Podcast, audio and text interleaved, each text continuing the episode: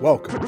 First of all, welcome. This is Unsolicited Perspectives. I'm Bruce Anthony, your host here to lead the conversation in important events and topics that are shaping today's society. Join the conversation by following us wherever you get your audio podcast. Subscribe to our YouTube channel to get our video podcast. Rate, review, like, comment, share. Share with your friends, share with your family, hell, even share with your enemies. On today's episode, I'll be interviewing Dr. Avrum Weiss. He's a psychologist, author, and speaker, and we're going to be talking about men's fears of women. But that's enough of the intro. Let's get to the show.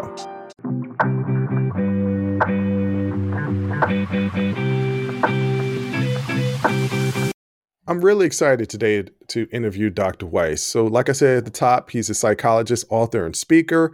Um, he writes frequently for Psychology Today. He's a he's written four separate books. His recent book and what we're going to be talking about today is called "Hidden in Plain Sight: How Men's Fears of Women Shape Their Intimate Relationships." And I think this is a really, really interesting subject because I am evolving, trying to evolve. You, the people that listen to the show frequently understand that I am trying to evolve as a person and trying to be more in tune to my emotional side. But this is often something that men have trouble with. And we're going to examine exactly why men have this trouble. And, uh, you know, I can't plug his book enough. I'm going to buy the book, um, Hidden in Plain Sight How Men's Fears of Women Shape Our Intimate Relationships, because I want to have better intimate relationships. And I know through this conversation and by reading this book, I will learn something and grow as a person. So, enough of my jibber jabber. Let's get to the interview.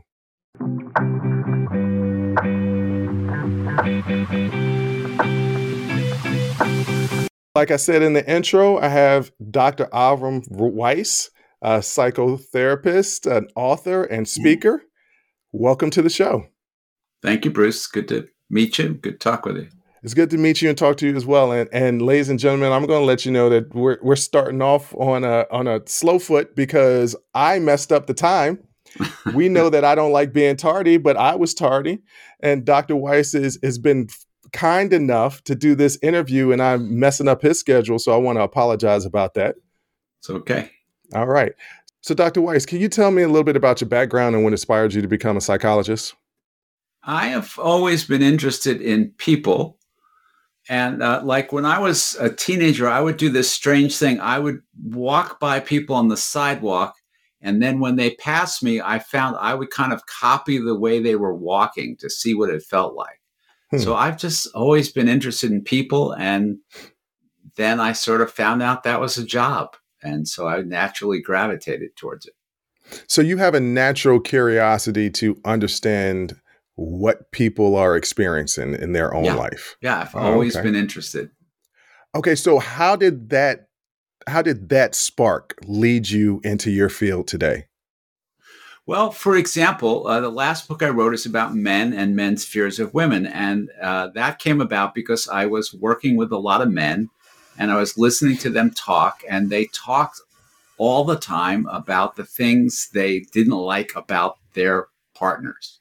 And it hmm. would be a litany of complaints about, uh, and most of them were things that uh, things their wives or girlfriends were unhappy with them about. She wants me to do this. She doesn't like this, this, this, this. And so I would sort of naively ask, because therapists ask questions like this, I would say things like, well, have you talked to her about that? Because that's mm-hmm. the kind of question therapists ask. And they would look at me like I just asked the stupidest question in the world. Like, of course not. Like, it's obvious I haven't talked to her about it. And I'd say, why not?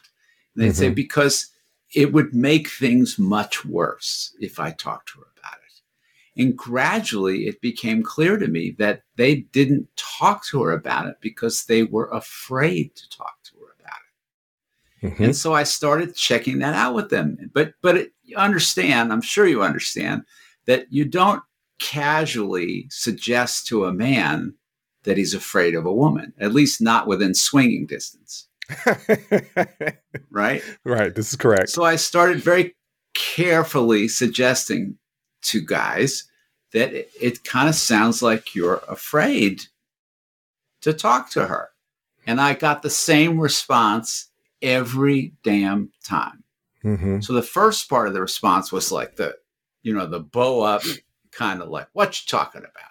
Right. But then that lasted less than 30 seconds.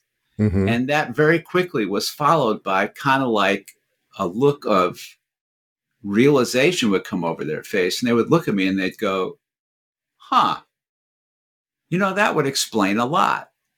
And then we would start going back through everything that we'd been talking about with that idea and all the things that had not made any sense up till then.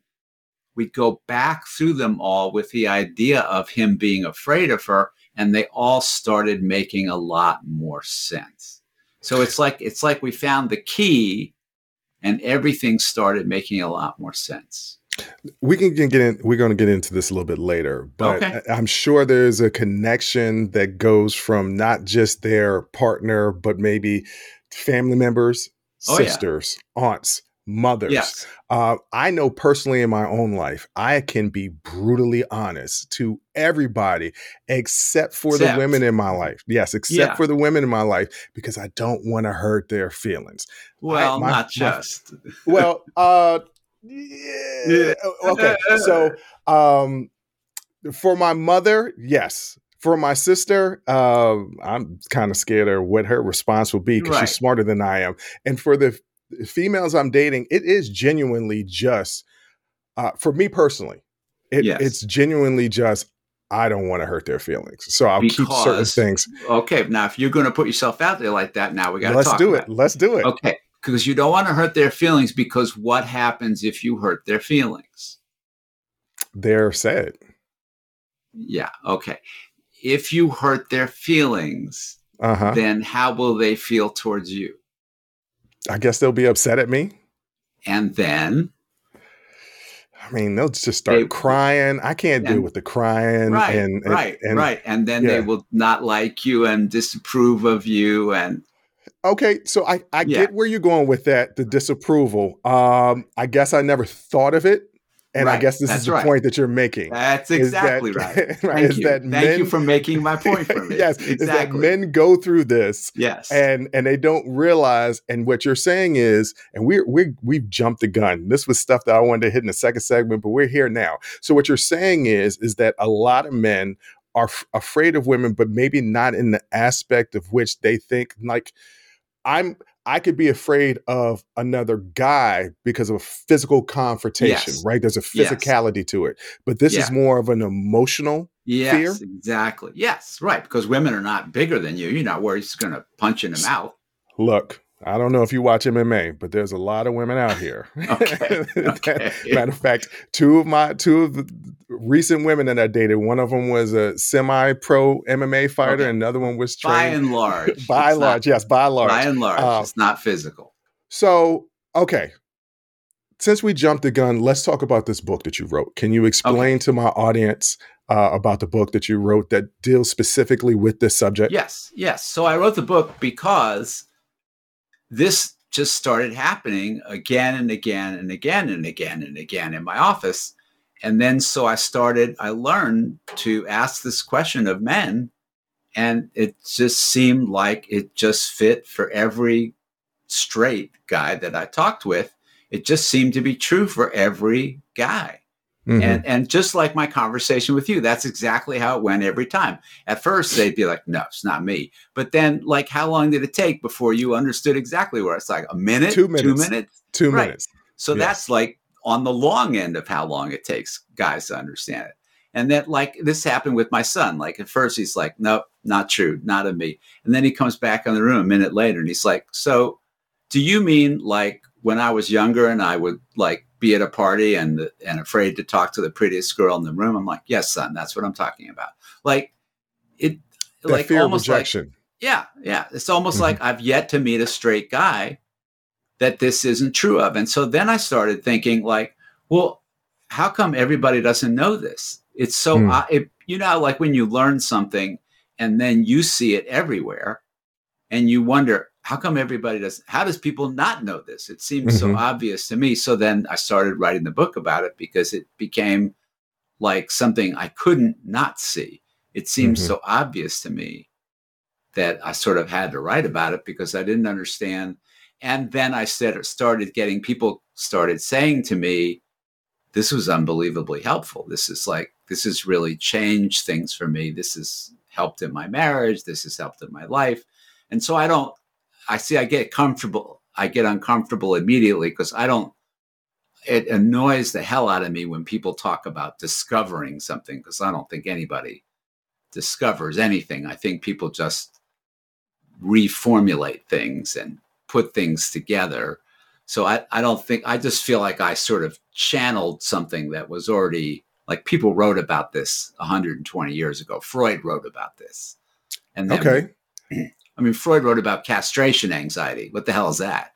Mm-hmm. I, you know? I don't know what is castration well, anxiety. I mean, I just mean literally. What is it? Yeah. Okay. mean, literally. Right, okay. Well, yeah, I mean, yes. No man okay. that I know of it, it, doesn't have a fear of his member being taken right. away from him. Okay.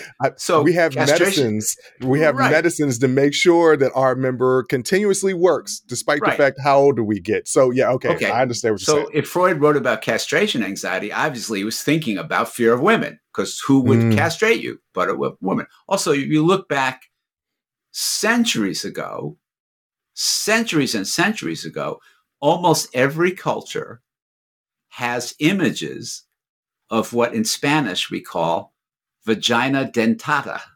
You don't know okay. Spanish? You know what that is? No, I don't. Teeth. Teeth. Okay. Vaginas with teeth.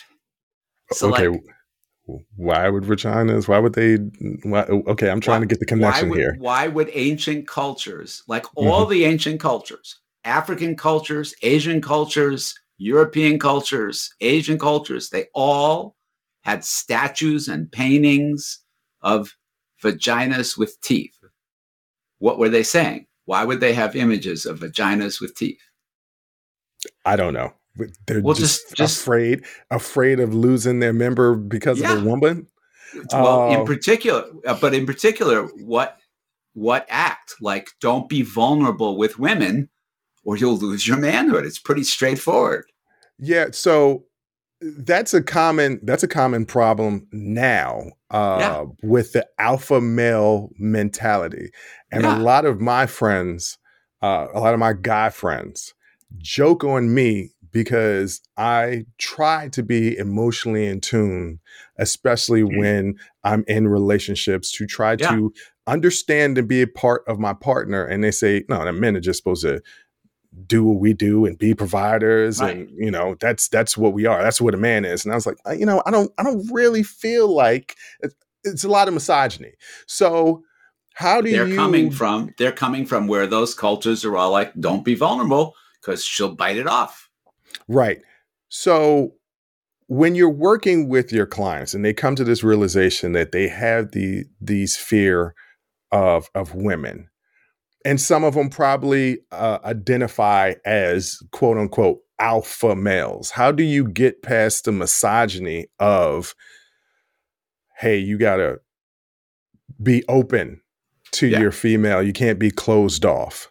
Well, it it's a great question. I love your question. And here's the thing you can't push somebody. Mm-hmm. And so I would never say you gotta be because you don't have to be. Well, yeah, you can, true. You, you can be as lonely and miserable as you are now for the rest of your life. Be my guest. But when you get tired of being as lonely and miserable and depressed and suicidal as you are now, then let me know. And I'd be happy to tell you how you can be happier and not so lonely and not so miserable. When you get sick of enough of how your life is going now, then I absolutely can tell you how to be happier, but mm-hmm. that's up to you. Okay. And and when they come to this realization, especially the way you just described it, I want to be happier. What are the things that I need to do? And there I have a lot of men out here that are listening and at first glance, I know what they thought this interview was going to be. Yeah, he's going to tell us, he's going to tell us that the women need to stay in their place and then we're fine just the way we are. And they're slowly yeah, realizing that's, that's that the... was not the way that we were going with this. So mm-hmm. how do you with for those men that are listening to this and yeah. maybe got that realization just as you described your clients are getting. right? In that minute, and they're like, "Oh, I am afraid of a woman," and they say okay. to themselves, "Okay, I'm ready. I'm ready to open up and be vulnerable to a woman. I don't want to be afraid anymore." What are some of the things that they can do uh, to start to move in that direction? Well, I, my answer is going to be a little counterintuitive because it okay. starts it starts in a direction that might surprise you and might surprise them, which is it doesn't start with women; it starts with men. Hmm. It starts with other okay. men because it is too threatening to start with a woman because there's too much baggage, there's too mm-hmm. much fear, it's too intimidating to start off being vulnerable with a woman. So I had an experience. I've been running groups with men for about 15 years. Mm-hmm. And most therapists, first of all, therapists, uh, therapists gossip terribly about men. And, and okay. part of my part of my crusade is I've been going around the country doing workshops for men and giving therapists a lot of crap about the way they talk about men, which I can you give me an example of some of this? Not um, direct gossip, but no, an, no, an idea absolutely direct gossip. I'll give you direct gossip. So there's a there's a, a uh, book that uh, is ri- a book written for women who want to work with male clients. Okay, and they basically talk about men like they're retarded. They, hmm. they basically talk about men like like like you would treat a retarded child. Mm-hmm. And and they basically say so when you work with men, you have to really be careful and they're not very good with feelings. And so you have to kind of dumb it down for them.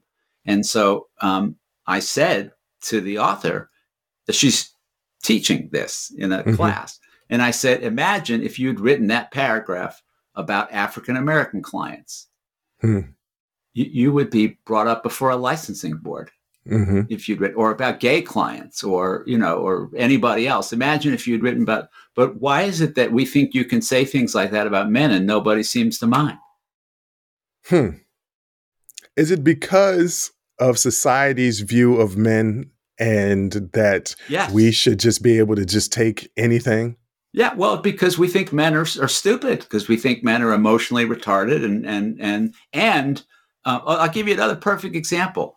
If you go to the computer right now to Google and, and you type in the word narcissist, mm-hmm. what, will, what will come up on your screen? Uh, oh, isn't it a picture of a man? Oh, yeah. Yeah. And, and it's going to be the worst insults you've ever seen. And more importantly, it's, it's un, I don't know if this is a word, uncurable. So in my day, when we talked about narcissism in school, we talked about how to treat narcissism. It was considered treatable.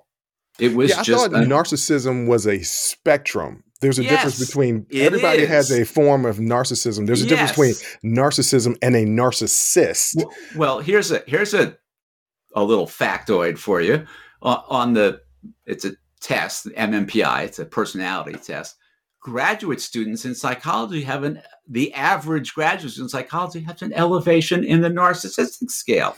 How about that? Okay. So now we were we were taught, we were trained in how to deal with narcissism in psychotherapy. But now narcissism is just another way of talking about men.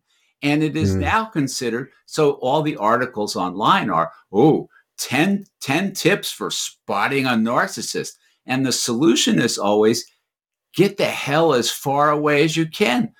It's never like how to be nice to him, how to help him. It, no, it's it's it's like a disease for which there is no cure. Yeah, Another example. Yeah. Yeah, the younger generation says that toxic men. Toxic men yeah. is just another form of yeah. saying a narcissistic male. Uh, but I know and, a lot of toxic women out there too, by the way. Right. But it's never done with any compassion or empathy it's a death sentence. If you, mm-hmm. you know, once you have, you know, sorry to use this term, the N word put mm-hmm. on you, it's like that's a death sentence. Mm-hmm. It's that's it. You know, tell all your friends Fred is a narcissist. Stay as far away as you can. So again, mm-hmm. this is all I've forgotten the term. The opposite of misogyny is androgyny. I think is the word.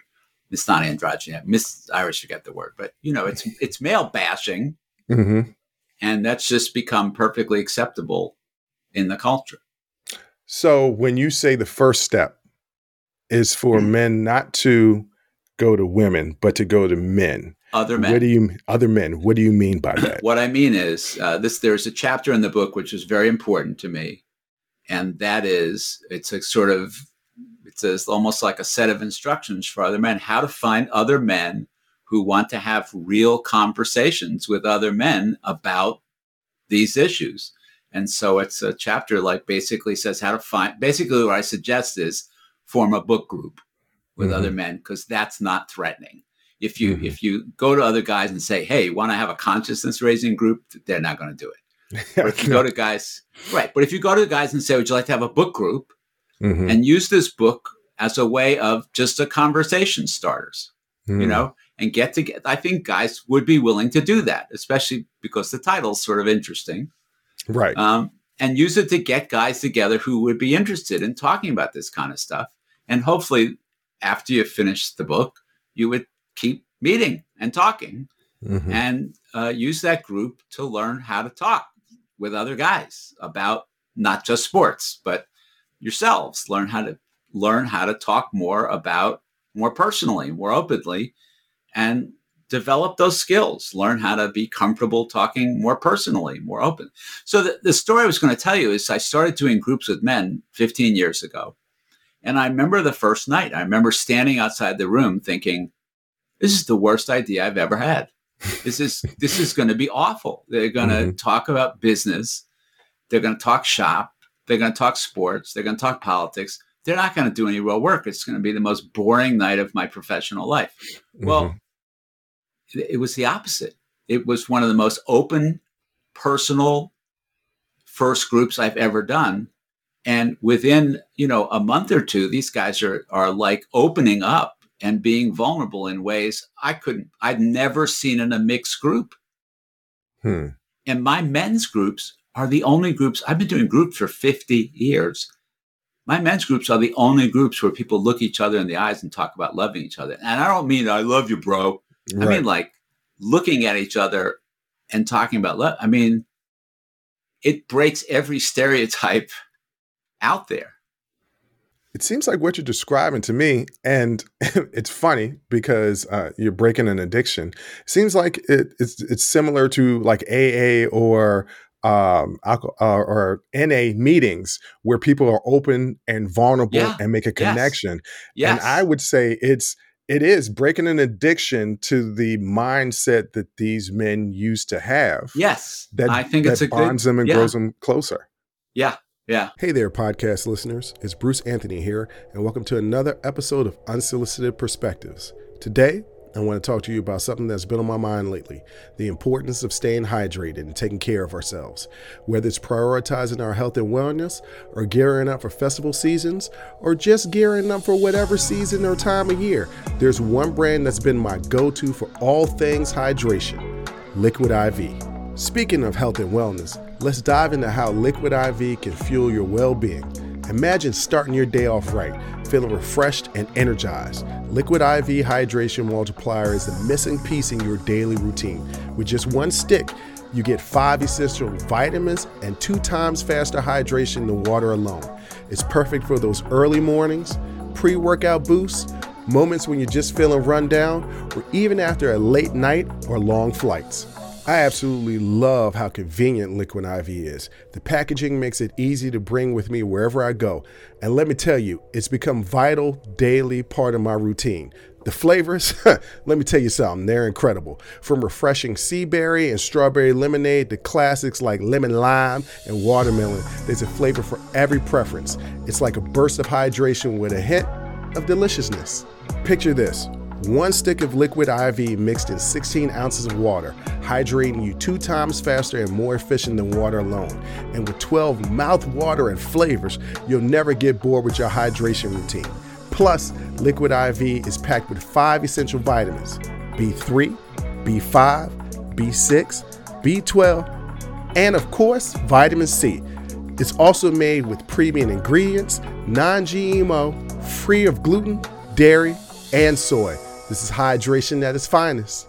But it doesn't stop there. Liquid IV believes that access to clean and abundant water is the foundation of a healthier world. That's why they partner with leading organizations finding innovative solutions to help communities protect both their water and their futures. It's incredible to know that Liquid IV has already donated over 39 million servings in 50 plus countries around the world. They truly walk the talk. Get 20% off when you go to liquidiv.com and use code unsolicited at checkout. That's 20% off anything you order when you shop Better Hydration today using promo code unsolicited at liquidiv.com. Remember, folks, taking care of ourselves should always be a priority. So why wait? Head over to liquidiv.com, pick your favorite flavors, and experience hydration like never before. Stay refreshed, stay hydrated, and keep rocking those unsolicited perspectives.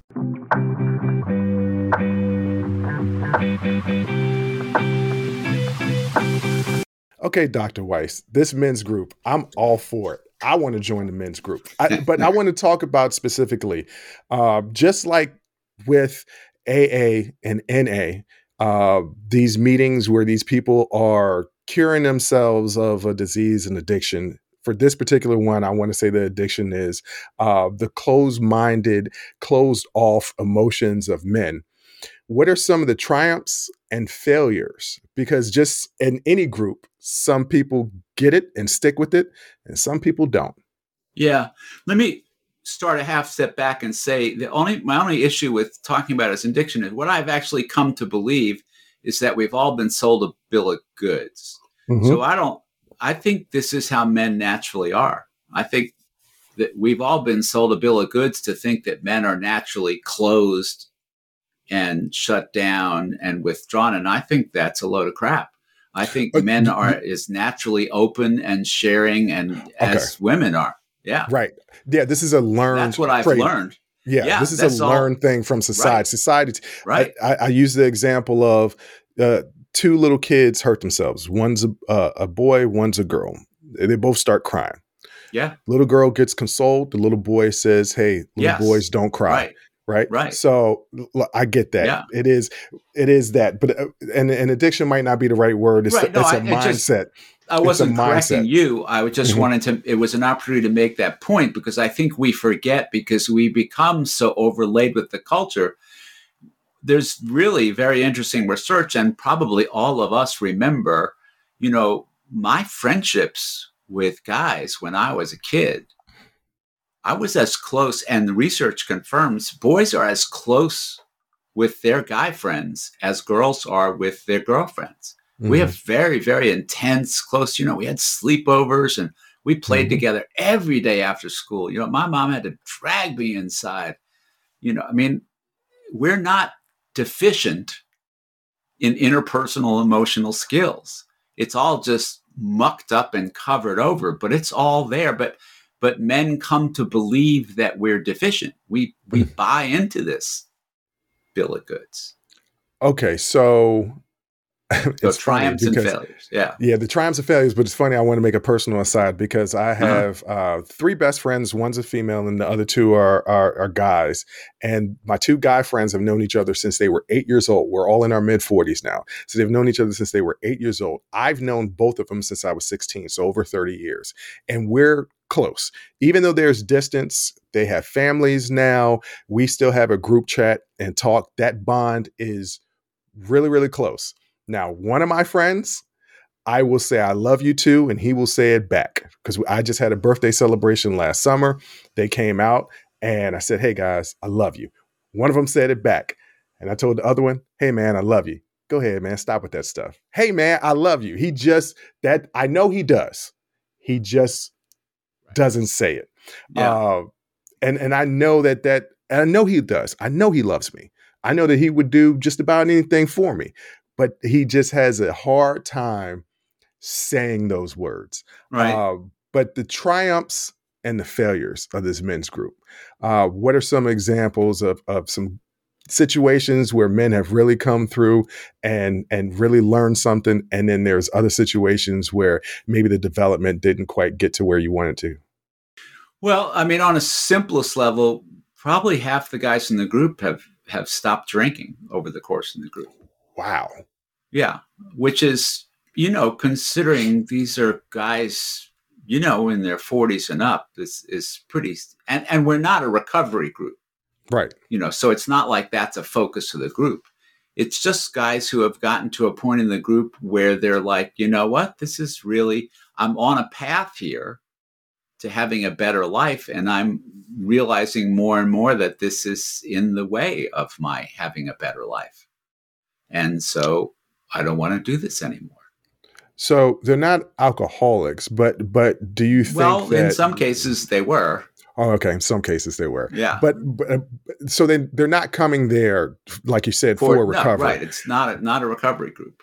But do you think that some of these men, I know you can't speak for all of them or say definitively, but but for some of these men that part of the reason why they were drinking is because they felt like they couldn't express themselves emotionally yes absolutely absolutely so i would say the largest six the largest outcome in this group if you were looking to measure something would be their ability to feel what they feel, express what they're feeling, and to connect with another person in a deep emotional way. Hmm. So th- there are a number of people. So there there are a lot of times where where something someone will start talking about someone in the group, something in the group, someone who's been in the group a number of years, and someone in the group will just sort of interrupt them and go, you know, what you're saying is important, but I really have to interrupt you to say, I can't believe the way you're talking about this.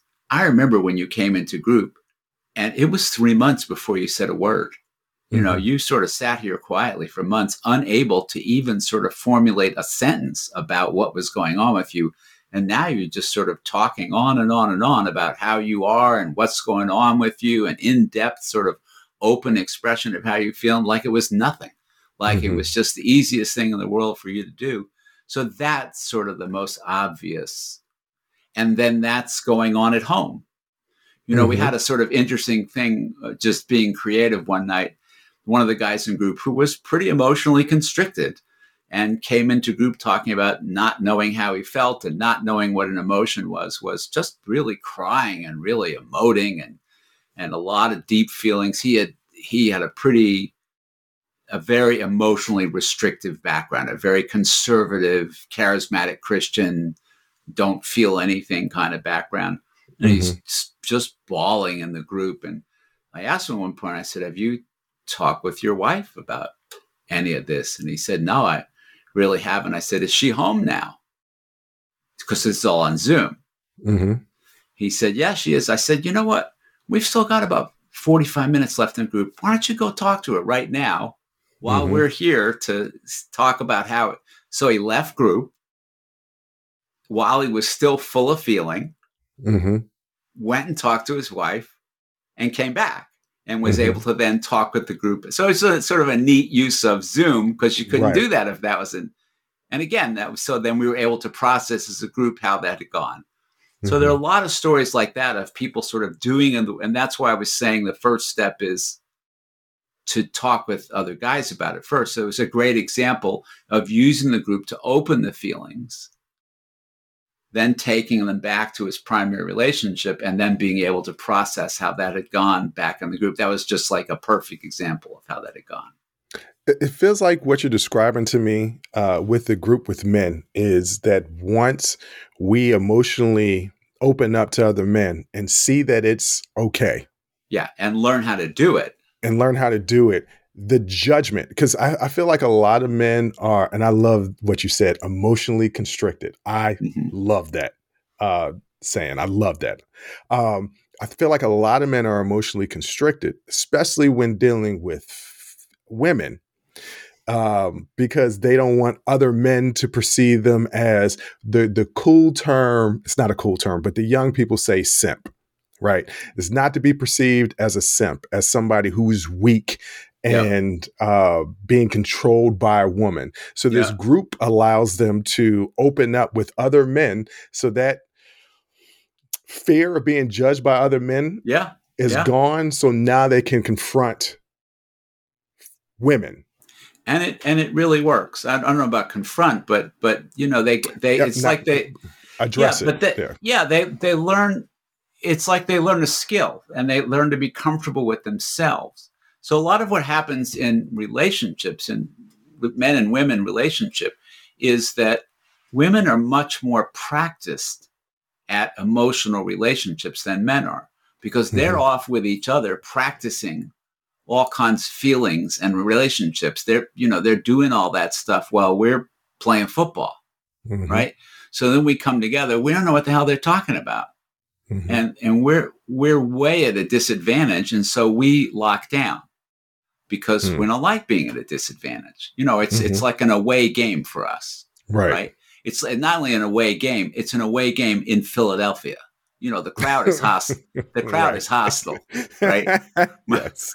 my son lives in philly and he just invited me to come to watch the game where harden's coming back to philadelphia for the first time oh goodness right? that's okay. going to be so that's crazy. that's what it's yeah. like for men mm-hmm. in an emotional argument for women it's an away game and harden's back you know so it's like we're very uncomfortable right so but when you when you practice those skills with other men then it then it feels like a home game or at least a friendly away game you know and you feel more comfortable it's not it's not hostile territory i feel this conversation is not only important to the males the males in my audience but also to the females who yes. have a difficult time understanding yes. why the men that they date are have a hard time expressing themselves absolutely um, Okay, so that was a triumph where the the gentleman yeah. who was emotionally constric- constricted um, opened up to his wife.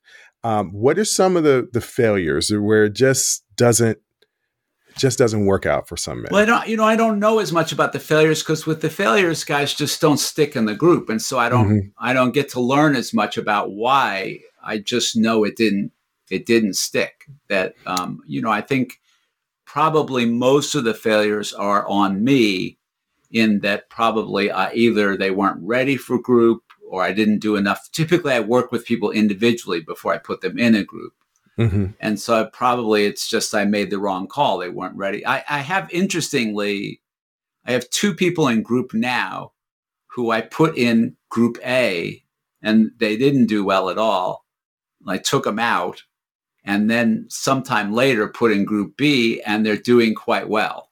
And what so, is the difference between the two groups? It's just, just different people. They, they vibe with the different personalities either, in group either B. That, either that or they had some more time to do some more work individually and then so it's hard to say, you know, why, but they're both doing really well in the other group. Okay, that's good. Okay, so you can't speak to specifics because you said that you know they either leave and you kind of don't know why. But I if you I were to track, yeah, if you were to theorize why they would drop from the group and no longer continue, what would some of those theories be? Uh, my theory would be that I did I made the wrong call. Just they put it all ready. on you. Yeah, I think so. I, I, mean, it's my job to know when people are ready for group, and so if it mm-hmm. didn't go well, yeah, I think it is on me. Okay, all right. Um, okay, so I, I, don't know if you could talk to talk specifically about the gentleman that uh, was emotionally constricted and in the Zoom call went to go talk to his wife. But uh, if you can, how did that turn out?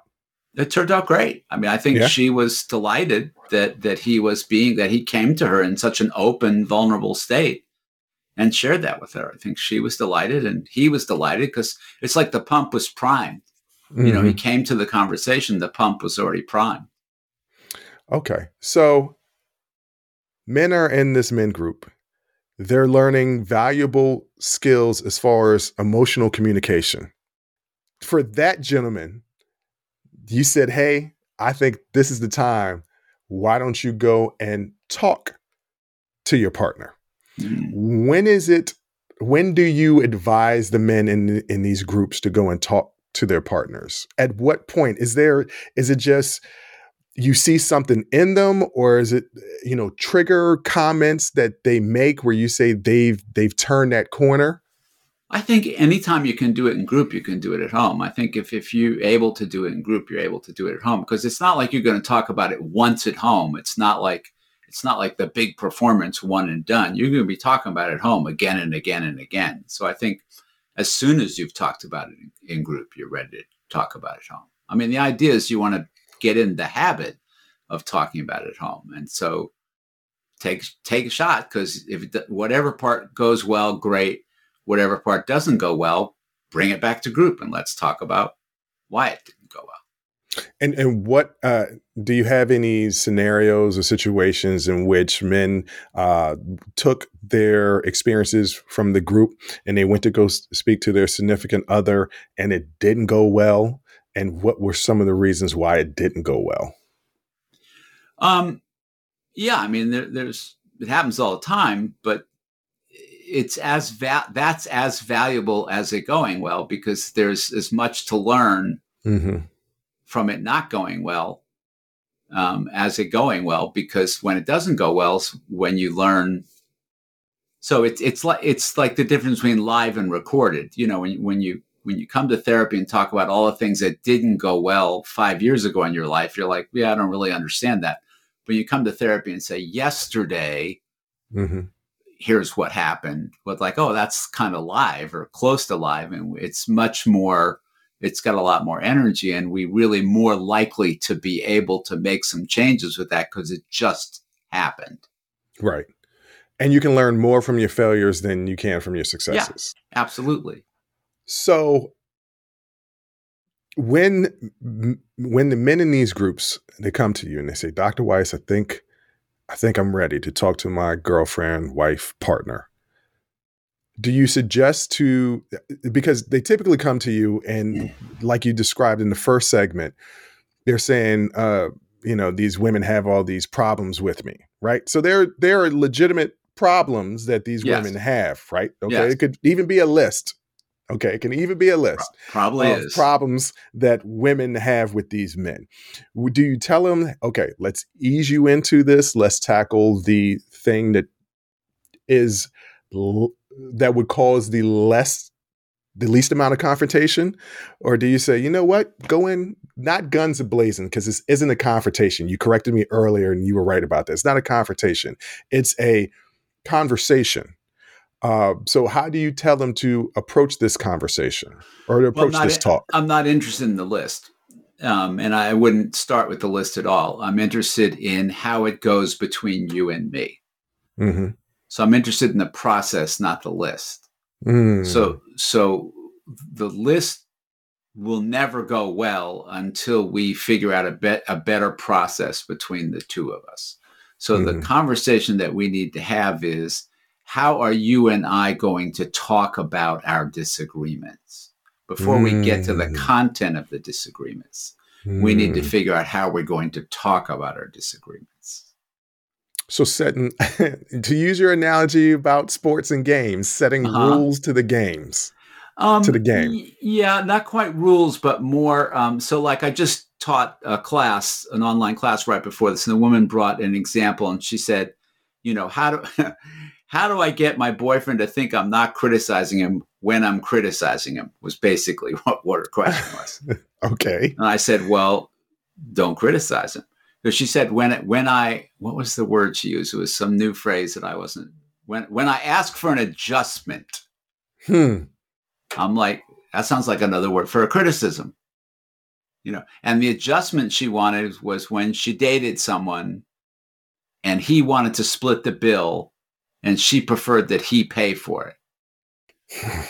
and I said, "Well, why why why are you entitled to ask him to pay? Like, why why do you get to ask him to pay for it? Like that's that's a criticism. You're telling me he should pay for you. That's there's no way to dress that up. That's you can't dress that pig up and make it look like. So I said so that you you can't you can't dress that up and make it look not look like a criticism because it is a criticism. Mm-hmm.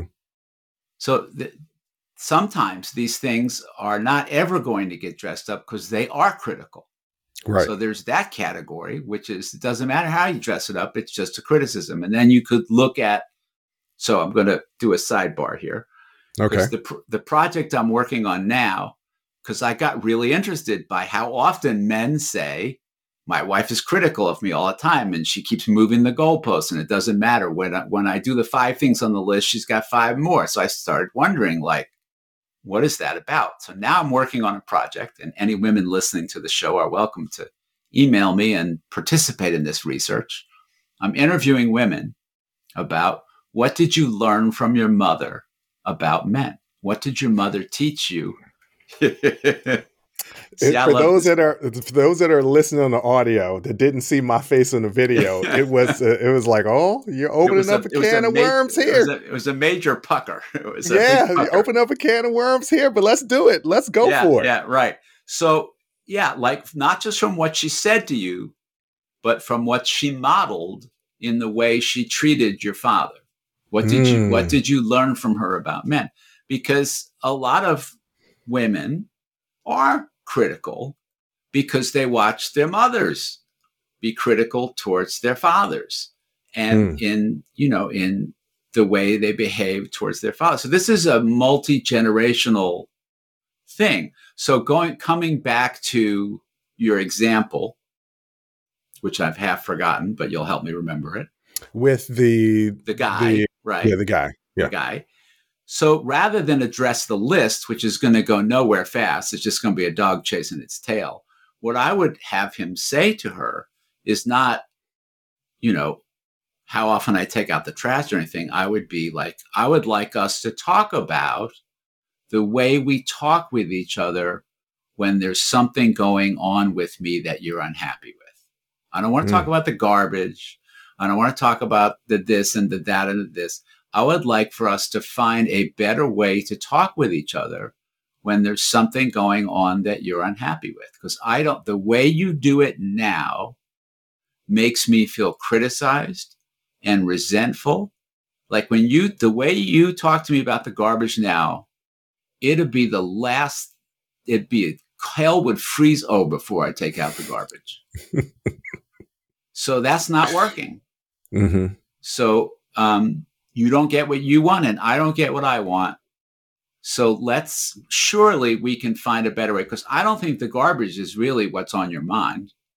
So let's see if we can figure out when you're talking to me about the garbage, I think something else is really on your mind. So let's see if we can have a deeper conversation, a better conversation, a more personal conversation. What's really bugging you? And I think what she would say is something like, you know, I feel like I am the only goddamn grown up in the family. You think Mhm. you, I feel like you're a little child. I feel like you don't even notice that the garbage, I feel like you leave everything up to me. Right. Mm-hmm. And I, I don't want to be the only grown up in the house. I want you to notice that the guard, I don't want to be in this by myself. And um, I don't want you to act like one of the children. So I, and then now we're having a real conversation. Okay, baby, I don't want you to feel like the only, baby. See, I say baby. So how come men call women baby? That's part of it. Like, right. Um, now we could have a real conversation because now we're not talking about the stupid garbage and you're not just mad at me all the time. Now I be, have some understanding of why you're mad at me all the time. And I have some chance of maybe getting underneath the garbage and talking about what you're really angry about. And maybe I could do something about it. So I don't walk around on eggshells all the time because I might understand what it is that's really going on. Yeah, uh, so that's interesting that you're bringing it up because a lot of time it's the dynamics in the relationships, and a lot of that is learned Mhm. t- from the generational, as you said. Yeah. Uh, so many, I have so many guy friends who are, are married, and I'm like, well, how do you help out around the house? Well, I do whatever she tells me to do. I'm like, yeah, but like, Yeah, see, start I'm right there. pretty Help- sure she wouldn't want to. Yeah, help out around the Yeah. house. Like it's I her was like, house. she's yeah, it's pretty sure that she would really like it if you like took some initiative so that she didn't have to do that. Because I'm not saying all fathers are like this, but for the most part, if you look throughout history, moms are a lot more involved in the day to day actions of children's lives, of getting them Yeah, up yeah. and ready and prepared, uh, than men are. And I can see how women would would say it's like having another child. That's right. Well, all the research says when women moved in large numbers into the workforce, that men, by and large, didn't do any more at home. So women Right, ended up doing the same amount of work at home and working outside the home. So so why wouldn't they be pissed off?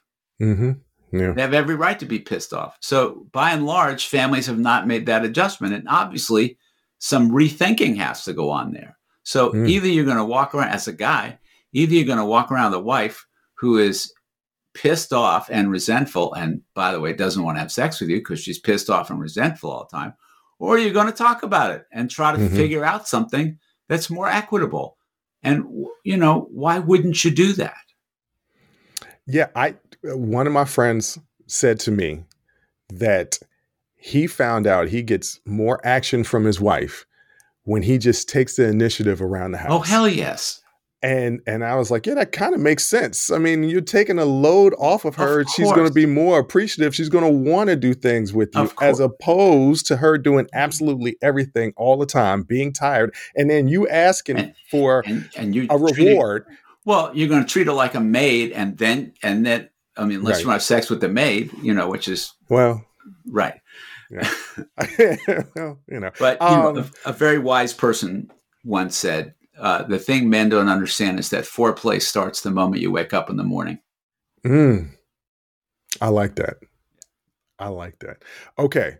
Um, we bashed men for a quick segment there, but Yeah. I, I want to get your advice. You gave a little bit, uh, but I want to get your advice to the women out there, to those men that are coming to them and being vulnerable. Because I have some female friends of mine that are just like, I don't want no sensitive man. And I'm like, sensitive is him expressing himself?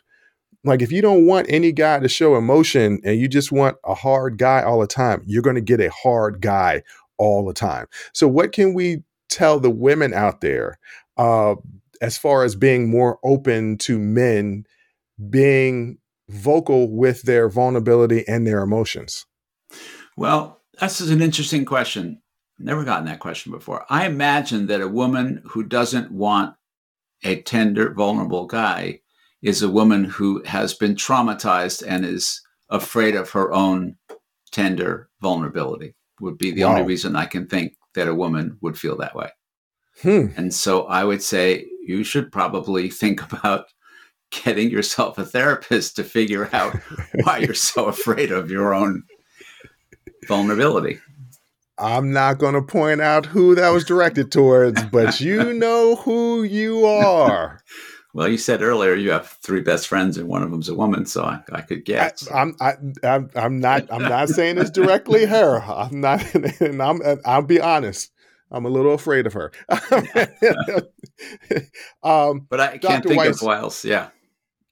is there anything that uh, that you would like to include, or anything that you would like to say to the audience before I let you go? Yes. If you will go to my website, which is uh, hopefully you have it in the notes for the show. Yeah, there'll be in the But notes. if you will go there, um, you will find my mailing list, and I encourage you to sign up there because you will get copies. I uh, I do write pretty frequently for Psychology Today, and I write on all kinds of stuff, and uh, you will get copies of everything I write.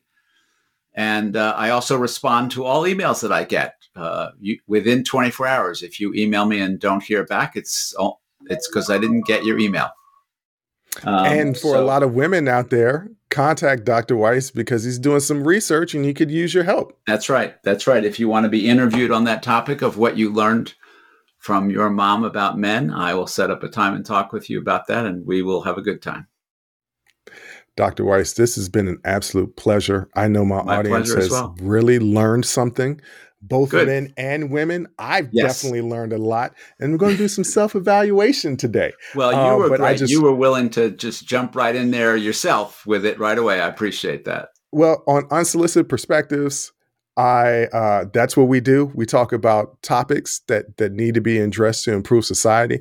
And me personally, uh, my partner in crime, uh, my sister that that does a show with me, the sibling happy hour, has made it a point that I need to be more vulnerable on this show. It's well, not you, really good for me to interview people and not be You- interview you- people and they tell me about themselves and then I not address myself on my own show. you so tell I- her I said you get an A plus on that today. Okay, all right. I'm going to text her right after this and say, Okay. Dr. Weiss said I'm making improvements. No, I said A plus. I didn't say Right, well, improvement. okay. I said A plus. Okay, A plus, A plus. So Right. once again, thank you. It's been my pleasure having My you on pleasure. the show I enjoyed it. All right.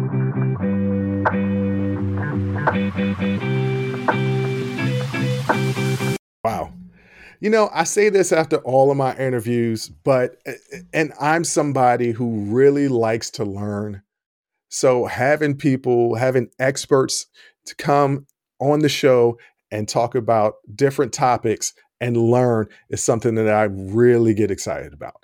And this was a topic that I know that both men and women can really truly benefit from if they listen and get out of their own way. And you know what I mean by that. Some men are going to say, well, this is all simp talk. This is not how men are.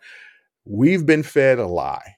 There is nothing normal and nothing healthy about repressing our emotions and jamming them down and never addressing them.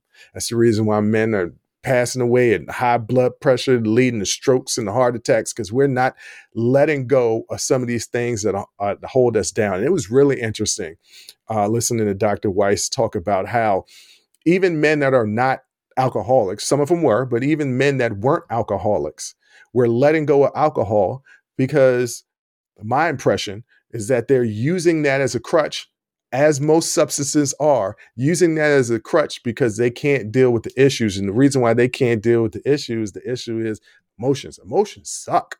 I mean, I mean, they hurt. You know what I mean? Nobody wants to deal with emotions. Most people want to push that away and not have to deal with it because addressing your emotions is some real pain. There's physical pain and there's emotional pain. And we've all experienced emotional pain and we try to avoid it. We'll take physical pain over emotional pain most of the time. But emotional pain and addressing that is how we grow. That's how we evolve. That's how we get better. And who doesn't want to get better and be better in their relationships? And and this was focusing specifically on heterosexual men and and their and dealing with women, uh, but not addressing emotions, no matter who you are or what walk of life you're in or uh, who your partner is, not addressing your emotions with family members or friends, and uh, repressing all that stuff. It's not good for you. It's better to go ahead and deal with it. And I and I think that even though specifically we were talking about uh, heterosexual relationships, that a lot of element, a lot of things that Dr. Weiss said, and a lot of uh, tools that are used to to get these men and these men groups to open up and express themselves can be used by each and every one of us. So, once again, I want to thank Dr. Weiss for such an enlightening and uh, very inspiring conversation. Um, to know that there are people out there really, really doing their work and trying to get better. Uh, if you want to get more information uh, from Dr. Weiss, once again, the book is titled Hidden in Plain Sight How Men's Fears of Women Shape Their Intimate Relationships. Down in the com, down in the description section, you'll get uh, his uh, website.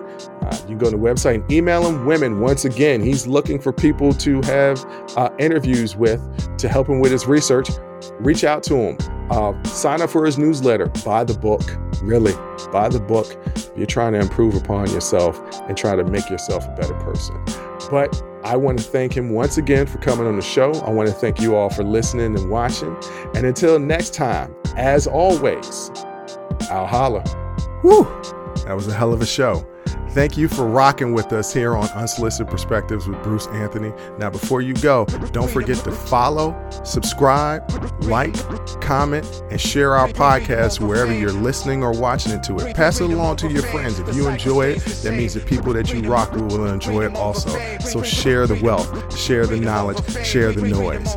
And for all those people that say, well, I don't have a YouTube, if you have a Gmail account, you have a YouTube, subscribe to our YouTube channel where you can actually watch our video podcast. But the real party is on our Patreon page, After Hours Uncensored and Talking Straight Ish. After Hours Uncensored is another show with my sister. And once again, the key word there is uncensored. Those are exclusively on our Patreon page. Jump onto our website at unsolicitedperspective.com for all things us. That's where you can get all of our audio, video, our blogs, and even buy our merch. And if you're really feeling genuine and want to help us out, you can donate on our donations page. Donations go strictly to improving our software and hardware so we can keep giving you guys good content that you can clearly listen to and that you can clearly see. So any donation would be appreciated. Most importantly, I want to say thank you, thank you, thank you for listening and watching and supporting us. And I'll catch you next time.